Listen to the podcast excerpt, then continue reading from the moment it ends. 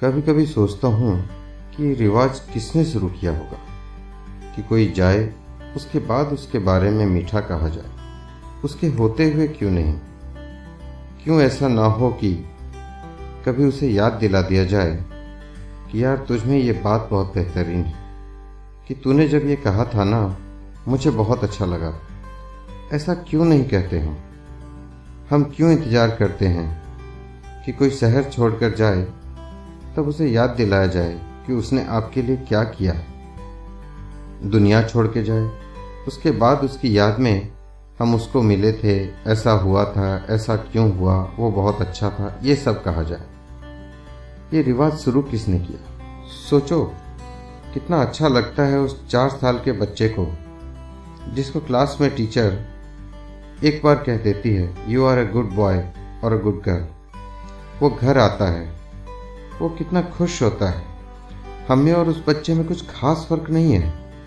हमें भी अगर कभी कभी याद दिला दिया जाए कि हम क्या अच्छा करते हैं, या हमें कोई एक अच्छी बात है तो हमें बहुत अच्छा लगेगा। उसके लिए जाना ज़रूरी नहीं है। होते हुए लोगों के, उनकी हयाते में अगर उन्हें याद दिला दिया जाए कभी कभार तो बहुत अच्छा लगता है। हर मर्ज की दवा होती है।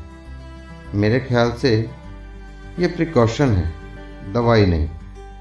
हर कोई अपनी लड़ाई लड़ रहा है। अगर कभी कभार अपने दोस्तों को और अपने अपनों को याद दिला दिया जाए कि उनमें कोई एक अच्छी बात है तो मुझे नहीं लगता कोई नुकसान है।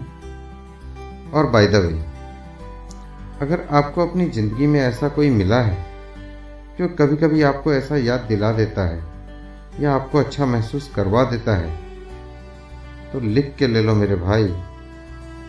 वो आपको किसी नेकी के बदले में मिले। और उनको कहीं जाने मत देना। बहुत संभाल के रखो। क्योंकि ऐसे नायाब चीज़ें किस्मत वालों को ही मिलती है। या यूँ कह लें कि ऐसे नायाब दोस्त या कहने वाले किस्मत से ही मिलते हैं। Good bye